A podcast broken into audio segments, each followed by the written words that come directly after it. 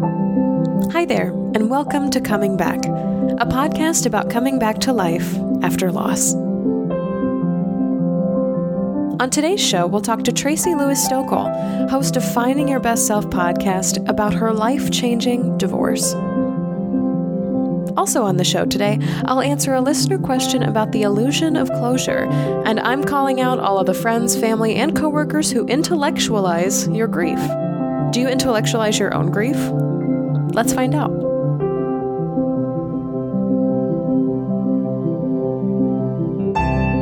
I'm Shelby Forsythia, an intuitive grief guide who speaks, writes, and teaches the transformational power of grief and loss. My mom's death in 2013 set me on the path to becoming a lifelong student of grief, and I use what I learned to equip others with the knowledge to heal and remind them that they are not alone. Because even through grief, we are growing. Let's get started.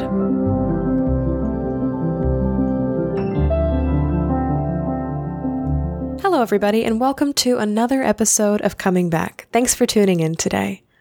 Just a friendly reminder that our second Fun One episode, episode 20, is coming up soon on September 27th.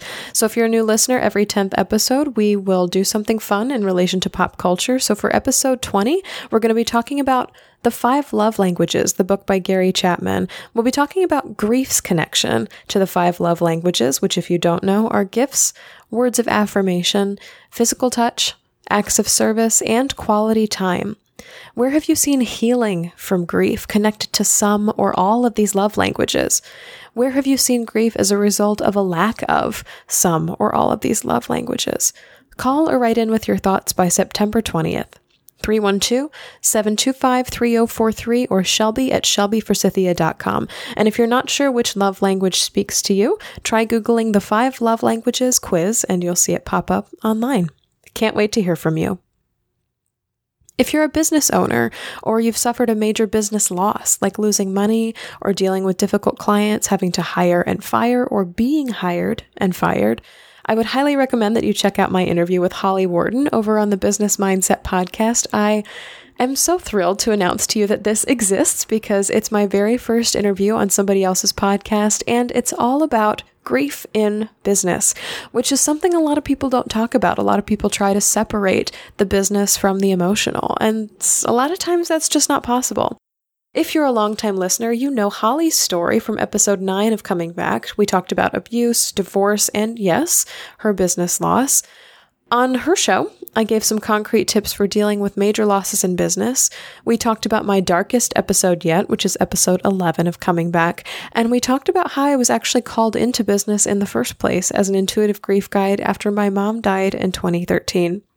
You can find a link to the episode we shared together in the show notes, or you can just search Business Mindset Podcast wherever you get your podcasts. The episode I did with Holly is episode 214, which aired last week. It's such a great little half hour episode if you're looking to pull some grief wisdom into your business world, or if you just want to know more about how I got started as an intuitive grief guide. I would so love if you listened. Today, my grief growers, I want to talk to you about the concept of intellectualizing grief. Intellectualizing grief is something that happens when people tell you things that are obvious or true about your loss with the intent to make you feel better, but they don't make you feel any better. This has been coming up for me so much that I actually wrote an article about it on my blog called Stop Telling Me I Dodged a Bullet. And the backstory of it is this. So, Many of you know, especially if you've been listening to the podcast for a while, that my fiance and I broke up in May of this year. It was and is still a really heartbreaking loss event for me, and the communications that I've had with people in the wake of this loss haven't always gone in the direction that I expected. So I've gotten a lot of comments like, well, at least you didn't sign any paperwork and actually get married. Or she's crazy. Be glad you're not in that anymore. And my favorite, wow, you dodged a bullet, which is where the title of the blog post comes from. But here's the thing these comments, while truthful or containing some element of truth, they just aren't helpful to my heart. They're not. I still feel crappy after people say them to my face, despite the best intentions of my friends and my family and my coworkers to make me feel better. I know intellectually that our relationship wasn't for the best, that I've got a pretty good life going, and I'm emotionally and financially better off that she and I didn't actually sign a marriage contract together. I know all these things to be true. But intellectual statements like this, and so many other statements that are said to grievers, are what the Grief Recovery Institute calls intellectually true, emotionally not helpful. These are comments that society has worked out to mean or to intend if I say this, then you can't be sad anymore. If this is true about your situation, why are you upset? If the facts that I'm saying to you are real, you shouldn't be grieving. Society thinks that intellectualizing grief, turning my ex into a crazy person, telling people that their mom didn't suffer at the end, reminding people that there are other fish in the sea, reassuring people that they can try again for kids, pointing out that people have other pets to love. Society thinks that statements like this somehow change the fact that your heart is broken. That these facts somehow make up for the fact that you've lost something. This is called intellectualizing your grief. This is trying to make grief, which is an emotional entity, fit into a logical box. But grief doesn't go there, it just doesn't work there. And that's why you don't feel any better when your friends say it, or when your family says it, or when your coworkers say it, when perfect strangers say it, even when you try and say these things to yourself to comfort yourself. It doesn't matter who's saying these intellectual truths to you. While the hospital did the best they could, you know he'll always love you. We can start looking for a new job tomorrow. It's only money. You can always go back to visit.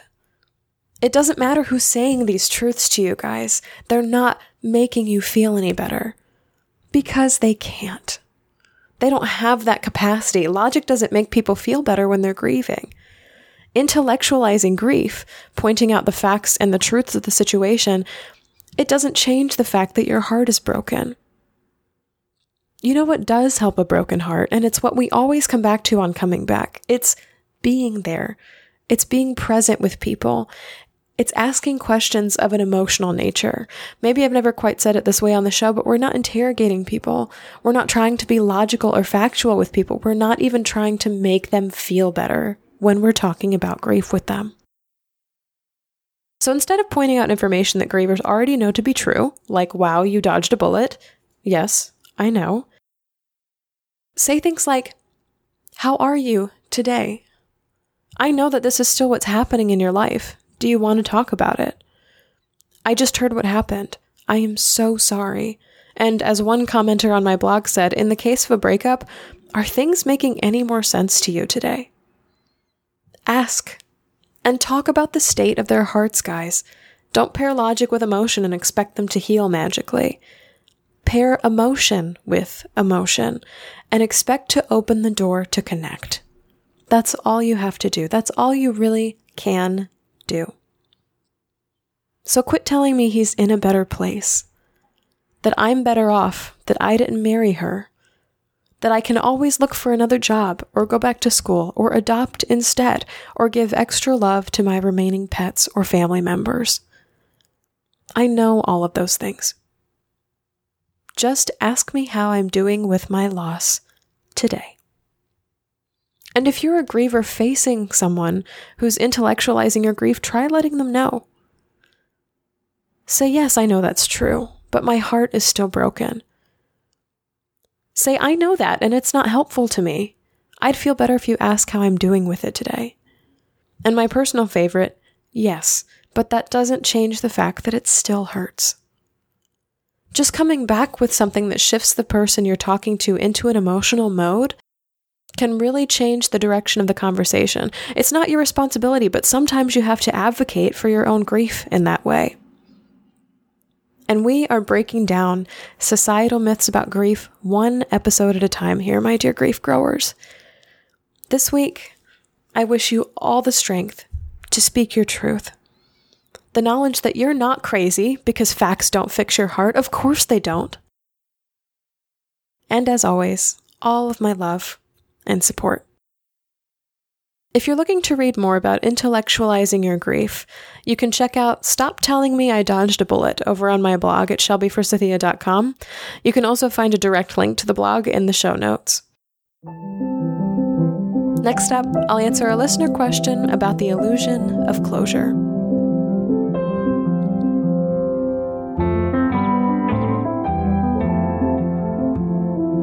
Dear Shelby, when will I find closure from my loss? My friends, my family, and even my boyfriend keep telling me I need to find or get some closure with my grief, but I don't know how. Heartbroken forever. You don't say how long ago your loss occurred or what it was, heartbroken, but I'm going to tell you for all intents and purposes for this question, it doesn't matter. I'm going to deliver some hard truths to you right now. Closure doesn't exist, and grief doesn't end. There's no such thing as closure, and grief doesn't end. There's this illusion that we have and that we perpetuate in society, unfortunately, through movies and music and TV and tabloids that we can get over our losses or move on from them or find closure that sticks or is lasting. There's this illusion that says when you've achieved happily ever after, you don't think about or worry about or regret anything that's happened in your life that was negative. Finding closure is like this elusive goal that everybody talks about, but nobody knows how to get. It promises to totally change your life and bring you peace, but nobody can tell you how to go about doing it. So I'll save you a lot of time and tell you right here and right now that closure is an illusion. Grief doesn't end. But what grief does over time is changes form. Grief usually has this pronounced heavy onset at the beginning where our lives look totally different and our emotions are all over the place. And there's this feeling that the pain will never end. But with the passing of time and with your own participation in your coming back and with the support of others, you learn to incorporate your grief and your heartbreak into your life. It may become smaller as you go on, or it may become confined to like a couple of special days per year. It could start to express itself through art or speaking or a new career pursuit. Listening to the interviews on this show, you'll hear that grief speaks to all of us and follows each of us through our lives in different ways. Because what grief does is it comes in and it totally changes our lives, but then it continues to change them until we die. But finding closure, this concept of finding closure, literally closing the book on a chapter of your life, that's just not possible. Unless your memory is totally wiped or lost or you die, you will carry memories of your grief and of the people and the places and the things that you lost throughout your entire lifetime.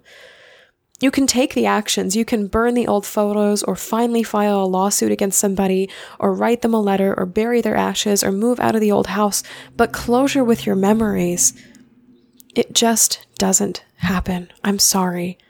I'm sorry because sometimes I wish that I could find closure in my own grief, too. I wish it was real. But it just doesn't exist. All of that being said, all of that being said, there are things that you can do to lessen the pain and the sting of your grief. You can take some of the bite out of it there. The first thing I'll recommend, and I recommended this to another caller as well, is to get out there and find someone to work through your grief with. My personal favorite is the Grief Recovery Methods Grief Recovery Specialists. Their program is a short term 8 to 12 week stint that walks you through your loss and gives you these concrete tools to deal with future losses. And you can find a specialist in your area at griefrecoverymethod.com. Click support groups when you get there. If you're in Chicago, I would be so happy to work with you. If for some reason there's not a support specialist in your area, I would ask friends and family that you trust, not the ones nagging you to find closure. If they know of a good therapist or counseling center in your area, or even if they're going to a group or a therapist themselves, just having ears and a heart that's focused on your pain and your story can do wonders for that feeling of pain not ending. All that being said, I would encourage you to join a group that's ongoing. As well. This can be something like my private Facebook group, which is called the Grief Growers Garden, Sheryl Sandberg's group based on her book called Option B, or Darwin Dave's Dealing with My Grief, which is another podcast for grief. These groups are all on Facebook and they are a great collection of safe spaces to share your pain. You can post about bad days, you can post about good days, questions about growth, logistical questions about loss, where to find resources yeah, it's just a great space to put some of that heartache. Lastly, I want to tell you to seek out stories of other grievers. Whether you're listening to more interviews on the show, or reading books, or watching movies, or going to local storytelling events, whatever, I I want you to see that there are people in the world who have come out of the initial pain of their grief and are still walking with grief in their daily lives. Closure did not happen for them, but growth did. And many of these grievers can tell you that they are happy, fulfilled, and alive, inclusive of their grief. Closure doesn't exist. Closure is an illusion, a very unfortunate illusion. Grief stays with us forever. But we can find ways to walk with it through our lives. You can do this. Please submit your question for the show by leaving a voicemail or texting 312 725 3043 or emailing shelby at shelbyforsythia.com. You can find both of these contacts in the show notes. Next up, we'll chat with Tracy Lewis Stokel about getting divorced, taking time to wallow, and helping other women through her story.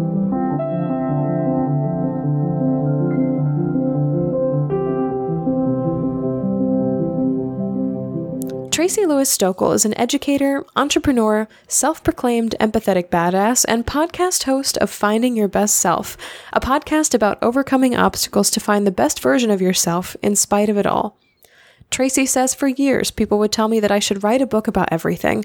Maybe someday I will, but right now it feels right to talk about it. In my podcast, you can hear me laugh, you can hear me get choked up or angry. It just feels real and raw, and it feels so good. If a tiny handful of women have an easier time than I did because I shared my story, then it makes everything I went through worth it. Finding Your Best Self, now on its seventh episode, chronicles Tracy's story of surviving divorce and, in her words, turning all of that crappy into happy. Tracy is a mom to two really great humans, two dogs and a bunny, and when she's not working or podcasting, Tracy enjoys playing in her garden, riding her motorcycle, and curling up with a good book. So, welcome to the show coming back. I'm so excited to have you here. As usual, I'm just going to have you jump in with your lost story. I never thought in a million years that anything could ever affect my marriage. We were together for 15 years. We shared two beautiful children. And most importantly, he was my best friend. He was the one person I could go to with anything. We had been friends in high school. We dated all through college and we got married when he was in the military and spent four years living on the East Coast we had the perfect marriage, in my opinion, and then suddenly everything changed. He said it was me. He said that I was a bad mother, that I was a worse wife, and that I had control issues and that I was lazy. He said he never really loved me because how could he possibly? I was such a despicable person, and that he wanted out of our marriage. And then he forced me out of our home a week before Christmas without so much as a penny to my name. But what he didn't bargain for is that I was never going to leave without my children or that the first weekend that they spent with him after we split that they would come home and tell me how they had spent the night at daycare and that they thought the daycare lady was going to be their new stepmommy. So the cat was out of the bag. What what changed wasn't really me after all. Although that really realization strangely made me feel better, the worst was yet to come. We would go on to spend two and a half years fighting for custody of those two kids, including a custody evaluation and five days in court, which would include Valentine's Day. I just love that irony. And I can't tell you how soul crushing it is to sit and listen to the man you love lie about you in a room full of strangers. How completely heart wrenching it is to hold your babies when they cry every Sunday night because they've come home from being told that mommy is crazy all weekend and that they just wish that mom and dad still loved each other. I would spend those two and a half years fielding harassing text messages in the middle of the night from both him and his girlfriend, and I would wonder how in the world I could have spent 18 years of my life with a man and never know him at all. And I'd wonder if I could ever trust again or ever let anyone else close to me or my kids. And that's kind of my story. That is absolutely incredible. And it sounds like it sounds like you've been weaving the story for a while. How does it feel now to have this kind of set beginning, middle, and maybe end to it? Does it make the picture harder or easier for you, or is what it is? So much easier. Um, yeah, I mean, you know, all of all of that took place. That was, you know, eight and a half years ago since since he put us out of the house and we set out on our own. And those first couple of years were so difficult. And I, and I wish I could say that it's better. It's still not better. Eight and a half years later, he and I don't speak. We still, of course, share these two kids who are now teenagers. But there, for me at least, there is an end to the story. There is an end to that whole grieving process and wondering if, you know, if there's something wrong with me and, you know, what I could have done, done differently or better, you know, to keep him and keep him in my life and keep him happy. That's all gone. and it's, it's wonderful to have those stages. And, and it's funny, the more I talk about it, the easier, you know, the easier it gets, the, the better it's gotten over the years. Absolutely. And tell me what sparked the change in your husband, if anything? You know, I wish I knew. At the time, I was convinced that he was using drugs. And I know now that that probably wasn't the case, but it was such an incredible change. We, I mean, we had been together for 18 years and he had never raised his voice to me in 18 years, like never yelled at me, never even really scolded me or argued with me in 18 years, which I know now is not normal. but, um, all of a sudden, anytime that, you know, I would even speak to him, he'd be screaming at me. And it took a while to figure out that you know that it he hadn't just gone crazy and that it wasn't actually something that I had done like he made it sound. There was an influence from the outside that I hadn't seen coming in and the hardest thing about that was she was a very good friend of mine. She was our children's childcare provider. She took care of them during the day. So, although they would deny it over and over and over again that there was actually something going on between them, in the end, that turned out that was the catalyst that that started all of the craziness. When you found out that their relationship was the catalyst for your marriage ending, I think I asked this on another interview as well, but where was your heart? Where were you in all of that? You know, for me, it was easier. It would it, it, it took so much of the pressure and the blame off of off of me because all the way up until that moment, it was me. I was a bad mother. I was a terrible wife. You know, he blamed me for the fact that he was overweight and that we didn't have any money. You know, everything that was wrong in his life was my fault. And then all of a sudden it was, oh, wait, no, maybe it's not me after all. Maybe he just likes her. And I've talked to other women, you know, who have been in the same situation and they're like, yeah, that doesn't make me feel any better. But for me, it did. It was, it's a somewhat normal thing for marriages to fail. I wasn't surprised that my marriage failed. I was surprised that he turned on me, you know, that, that despite everything that we had together and the fact that he was my best friend, that he would suddenly start hating me. And to have a reason for that and, you know, some sort of justi- justification for that, even if it was just in my mind, made me feel so much better. Sounds like you were comforted by answers. Absolutely. Yep. And that's exactly, that's exactly it. That's an interesting statement that you that you weren't surprised that your marriage failed, but you were surprised that your husband would ever turn on you. Mm-hmm.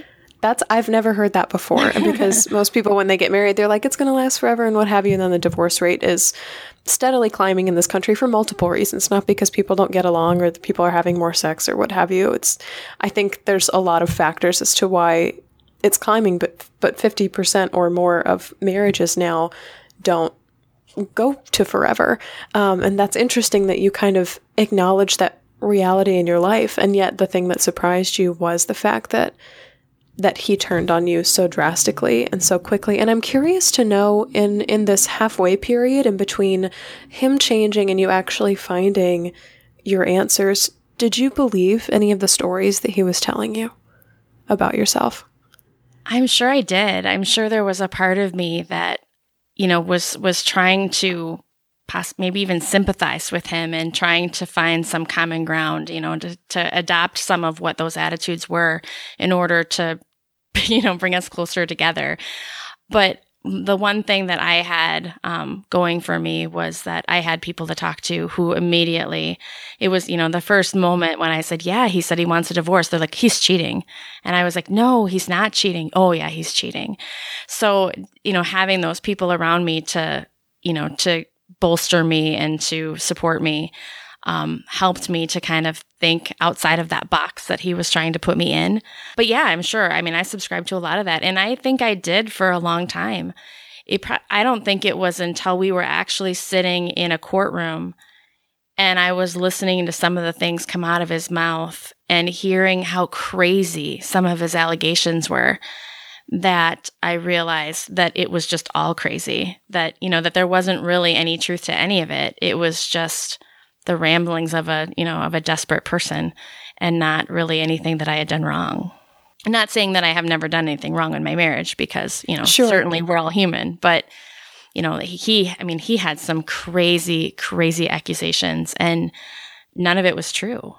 And I love that you mentioned having a support system in all of this. So, where logistically, what happened after he kicked you guys out of the house? Like, where did you go? What did you do? Who did you stay with? Who or what kind of held you up during that time? We live in Minnesota. My family's in Wisconsin. And the first thing that I suggested when he said it was going to be over was, okay, I'm going to take the kids and we're going to Wisconsin. And of course, that was not going to be an option for him at all. And we were going to be, you know, divorcing in Minnesota. So that wasn't going to work out at all so I immediately started looking for a place to live, but it was it was, you know, Christmas time. And I as soon as I knew my marriage was ending, I quit the job that I had because it was really long hours and a lot of hours a week. And an attorney had warned me that I wouldn't be able to keep my children if that was the job that I had. And my parents, who are amazing human beings, if not for them, I really believe that I would have been living in a box back then stepped forward and said that they would do whatever it takes, that we were going to fight, that I was not going to lose my kids.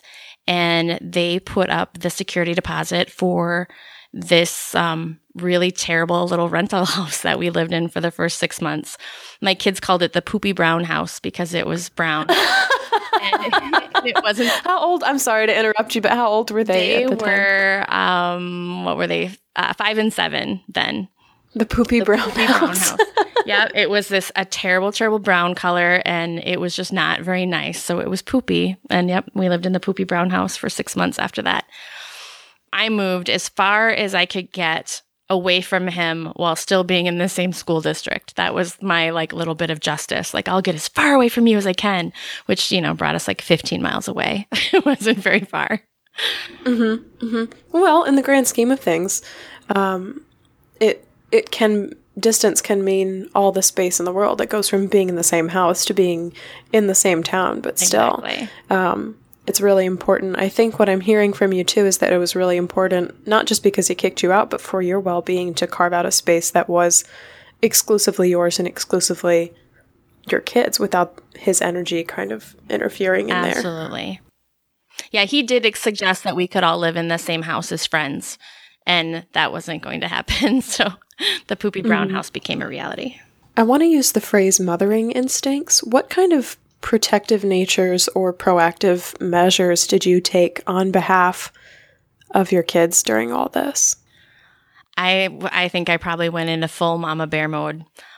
You know, my the biggest thing was that I've always, even when they were little like that, I've always been completely honest with my kids that, you know, I, I don't believe in, in, you know, you don't tell them that the shots won't hurt. You tell them that they will hurt, but only for a minute. You know, you give them the, the as much of the real story as is age appropriate for them. And Gary at that time, which is not his real name, by the way, um, did not support me telling the children anything. He didn't want me talking to my family or his family or any of our friends about any of that. But I sat down with them as soon as I knew that it was, you know, a definite thing that we were definitely going to be moving and explained to them and really did my due diligence. And, you know, I, I tell my friends too that we're going through this. You tell your children one million times that this is not their fault. That, you know, sometimes mommies and daddies just stop loving each other and they decide not to live together. And that doesn't mean that they don't love you. And really, really worked so hard to ingrain that in them. And I think even to this day, you know, it's been eight and a half years, they still know and, you know, in their hearts that we both love them. Um, and they still, at times, you know, my daughter still says she wants us together, which, you know, obviously now is never, ever going to happen. But that was my biggest priorities to try to keep them whole. Like this was going to be the worst thing that ever happened to them, you know, at least to date. And their mental health and their you know, emotional well-being was my first priority. And and even to the point where I really those first 6 months put on a show for them. Made sure that everything was perfect during their waking hours and then, you know, I could put them to bed and go, you know, cry in the shower if I needed to, but I didn't do it in front of them and I made sure that their lives were as normal as I could. There's a a grief myth that I talk about on I believe it's episode 5 of the podcast well, there's a couple of them. One is be strong for others, and the other one is uh, don't cry or don't feel bad. And it sounds like, in a way, you were using some of those to cope, but then conversely, you were not keeping this situation a secret from your kids. So I think, I feel like there had to be some kind of balance there. But was there ever a day or a week or a time period when all of you just got together and just cried about the fact that this was awful and it was happening to all of you? I think we did that on a regular basis, really. They had a really hard time with leaving me every other weekend to go and spend time with him. And he really immediately moved in with her, despite the fact that she was also married at the time. So they were, you know, just immersed in this relationship right from the very, very beginning, from literally from a week after the time we moved out. And they did not speak well of me. You know, they, they, and to this day, they don't say nice things about me to my children. And, you know, to the contrary, they say some pretty horrendous things about me to my kids. And in those early days, they would come home on Sundays after a weekend away and we would sit on the couch in this big lump of, you know, mom and two kids and all of us just cry for an hour or two or three until we had it out of our systems. And then we'd, you know, make macaroni and cheese and try to get on with the evening. But it, that was really our ritual. I, we called it detox time. Every two weeks, they'd come home. They'd oh, barely that. get in the door and start, you know, start crying about something they heard or something they were told, and and we'd just sit and cry it out. And it's you know, my my my daughter actually uh, coined the phrase, calling me an empathetic badass, because I can't not cry if she cries. So you know, that they would walk in the door and start to cry. And of course, naturally, I'd be crying and, you know, they'd be saying, why are you crying? And I go, I don't know. Why are you crying? and we'd all just in a little puddle of Kleenex and tears. Oh, that's, that's a really beautiful picture, actually. And I feel like we should all be sharing more, more emotions and more struggles with our kids because if they never see us cry, they, they think that it's not okay that they're crying or there's something wrong with them that they can't suck it up and, and move on. So I think that's so beautiful. And you guys even came up with a name for it. Um, I want to know what this time period kind of in between was like with things like living in the poopy brown house and going to court and kind of re. Uh, I'm having this image of like fumbling in the dark. Mm-hmm. What was that like for you energetically and emotionally and mentally? Like, what was the story that you were telling yourself about your life? Well, um, the, the biggest story that I told myself was that that if I could be so wrong about him, you know, if, if, we'd known each other for 20 plus years, we'd been, to, you know, dating for 18 years, married for 15. If I could be so wrong, then obviously what I thought I had never existed. And there's not really any point being upset about losing something that you never had in the first place. And that was kind of my, my mantra that, you know, like I clearly had fabricated a lot of what I thought there was in my head. And there was, you know, like no use crying over spilled milk, my mom would say, but that's really the, the feeling that I had. So I basically set forth from the minute we moved out December 30th. Um, by January 2nd, I was starting to get my head back on straight a little bit. And I decided that he had not wanted me to go back to school for years. We'd kind of thought about it. I had been accepted to law school at one point and was told I couldn't go. And I just decided that I was going back to school. And that was what I totally dumped myself into. So January 2nd, I called the school. I was sitting in class January 6th and you know, a year later was starting a new career in the medical field, something I had not even thought of before that time.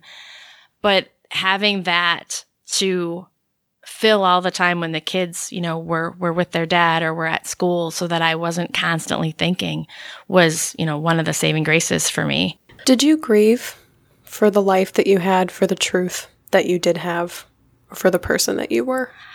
Yeah, I definitely grieved. And you know, I think it's funny that people would always or people will always tell you, you know, they'll put limits on, you know, how long it should take you to get over something. And, you know, mm-hmm, some of my mm-hmm. friends were saying, you know, oh, come on, get back on the horse. You need to go on a date and whatever. And others were like, no, take your time, you know, give yourself six months. And I really was bothered by the fact that other people had opinions about how long it should take me. You know, like this is, this is my thing.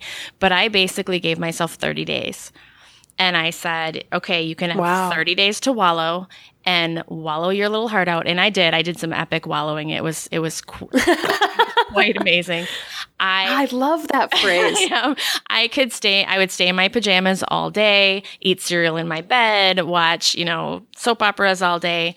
And then a half an hour before the kids were going to get home and get off the bus, I would take a shower and put on makeup and have my hair done and be ready at the door when they got there so that they didn't know that I was wallowing. And I, weekends when they were gone, I, you know, would stay in my pajamas all weekend, maybe not shower, you know, eat pizza rolls or, you know, like whatever it was I wanted to do. And I just let myself enjoy, for lack of a better word, every moment of that. Just cry when I want to and read a sad book, whatever, and just wallow in it. On the 30th day, I was done wallowing. So on the 30th day, I went on a date. Wow. Yeah. And it was terrible. That's it incredible. was the worst idea I've ever had. but it was. Why is that? just the one thing. Why was it terrible? Because I was totally uh-huh. mentally prepared for that. But it was the thing that I feared the most. I was 36 years old and I didn't want to be single and I didn't want to date and certainly didn't want to try online dating, which was how I met this person that I went out with. And he was very sweet. We had a really good time and I got that behind me.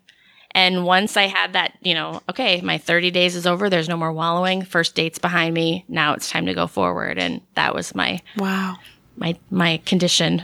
Uh, who, who taught you how to do that in terms of setting time to really acknowledge your feelings and then setting time frames to have these goals for yourself? Because this is not the first time I'm hearing this as a trend in in interviews, but this is the that's that's a new idea for me.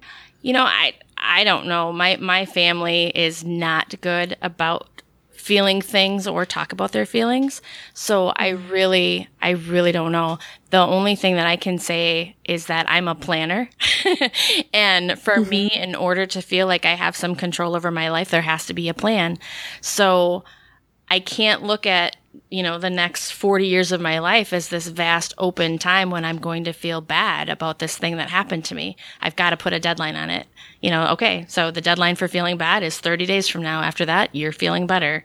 And, you know, I guess I don't remember now if I did feel lots better or not, but that was the time I allowed myself. I just think that's such a cool tip. And I just love that that's the gift that you chose to give yourself in this time period. Um, I'm curious if there was a an event or a book or a person or uh, like an idea that really called you to step back into your life again, to take those classes or to to get a new space for you and your kids. Like how what was your coming back process like? For me, it was a song. I had just had this massive confrontation with my husband because he had actually confessed that to the affair. And I had decided to call her husband and let him know that I had had this confession.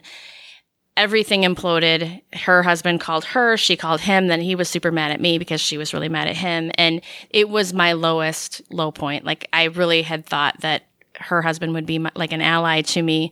Maybe we'd even like break them up and get them back. Like that was kind of probably my mindset at that point. And it was the first time that I ever thought that maybe he was right about me and maybe, you know, maybe everybody would be better off if I went away or whatever that was. And I had gone to Target to buy some things for the poopy brown house to try to make it a little homier. And Jewel had just put out a new CD. And I couldn't afford it. I didn't have two nickels to rub together, but for whatever reason, I grabbed that CD and threw it in the cart. And even at checkout, I almost put it back. And, you know, like I can't afford to spend, you know, $9 on a, on, in music for myself, but I bought it. And I got in the car and tore the CD open and I put it in and I was driving home to the poopy brown house, just still sobbing because of the confrontation that I had had on the phone. And this song comes on and it's perfectly clear, which is the, the title of the album, but she says five years worth of kisses are packed in your bags. This tiny moment fits all the big things we ever had. And I can't quite pinpoint when it left or what for, but love always steps lightly away from the door. And she, she goes on to say, Please don't open your mouth, my dear. I can read all the signs. I can take this from here. There's no need to explain. It's perfectly clear. So try not to think too much. It only just makes me mad. I spent half my life loving you. And think of all the love that I could have had. And it was in that moment that I realized that I was not alone in this nightmare. There are songs about this, and that means thousands of women have gone through this, and I'm not alone. And I didn't know then that I would eventually be moved to share this story and try to make sure that other women don't feel alone in what they're going through. But that was really, that was the, the thing that started everything. The, and started me talking about it and started me reaching out to other women that I knew were going through similar things and saying, Hey, you know, if you just need someone to hold your hand, I'm here because, you know, I've, I've been there and I know how this feels. And I still, I still listen to it and it still connects with me at the same level that it did, you know, eight and a half years ago. You're not the only person I know who has had Jewel as a very significant influence in their story. She's amazing. I, I just love it so much and I got chills when you're reading the lyrics um, because I, I personally have not heard that specific Jewel song before. And that's just incredible. And it does, music can take us to this whole other level of I, I am not alone. It's exactly like you said. Talk to me about how your life looks different today versus where you were eight and a half years ago, the day you heard the news. Well, everything's different. And it's funny because probably, uh, probably three, four months after we separated, um, he had come to pick up the kids and I was getting ready for a date and was actually going on an actual date with an actual person that I actually liked that time. And he gave me the look, you know, like the up down, like gave me, look me over and didn't say anything, but gave me this look. And I made some comment to him. And back then we still actually did talk sometimes. We don't at all now, but, um, and I said something about when are you ever going to apologize to me? And he says, apologize to you. You should be thanking me. And there was a minute where I felt like he had slapped me. But then I realized I should be thanking him. And and he goes, he goes, I've never seen you so happy. And there's just this total realization that I you know, like they say you live up to or down to the level of the person that you're with. And he was a very unhappy person. And I thought that we were happy, but I was happy to his level of happy and now I get to be happy to my own level, if that makes any sense. That you know, like this, and it's much, it's a much higher level than what mm-hmm, what he lives mm-hmm. at. So I mean, yeah, I mean, I went and started a new career in in healthcare where I get to help people. You know, I've had a you know some really meaningful relationships that didn't work out, but that I learned things from. That you know, I walked away from feeling like I was better for the experience. My kids are now 17 and 14, and they're awesome human beings and, um, and in February, we actually bought the house that he put us out of eight and a half years ago. Wow. What's that like for you? it's amazing. Uh, and you know, people, when I tell people the story, they, I get, you know, completely different reactions, but we just were, we had, had purchased a house a few years ago when it just didn't feel right to us. And all three of us just kind of felt that it just wasn't really what we wanted. And we started looking for something else and this house was on the market and I, you know, I didn't know if I could afford it. I didn't know if we wanted it, but I decided to bring the kids here and just take a walk through and we did. And it's just amazing just to be, you know, we've come full circle. We've lived through the worst of all of, you know, all of that experience and to be right back here kind of where we started, but only with the good this time is, it's just amazing. I pinch myself almost every day and, you know, I'm like, I can't believe I live here, that this is mine. And it's never, no one's ever going to be able to take it away from us this time. It's ours. And I think that was one of the biggest injustices for all three of us is that not only did we lose this family that we thought, you know, was forever for all of us, but we had our home ripped away from us too. Mm-hmm. And, you know, if we'd had one thing to hold on to, it, that might have made it easier. But instead, we had, you know, a poopy brown house with spiders in the ceiling and a crazy landlord. And now we're back here and it's like none of that ever happened. It just, it's awesome. I love it. Wow. The same but different. And it's very different. The people that lived here in the mean, in, you know, in the meantime, they painted everything. The floors are different, but it still has the same feeling. It still feels like home and it feels safe and it's, you know, it's perfect. That's awesome for you guys. And that makes me so happy. And I've heard the dog in the background and I just love how homey even that feels coming from you now. I want to know there are a lot of people who would not classify divorce as a loss because no one is actually dying, quote unquote. Tell me what you would say to argue against that we were court ordered to attend a parents forever class part as part of our divorce process and in one of the first classes they asked us to to describe our you know soon to be ex-spouse and you know people would say you know oh he's a terrible person he's a narcissist you know she's crazy whatever and when they got to me and I, I didn't even know I was thinking the words. And I said, My husband died and everybody gasps and looks at me, and I'm like, no, I'm like, he's actually still alive. But the person that I thought he was died.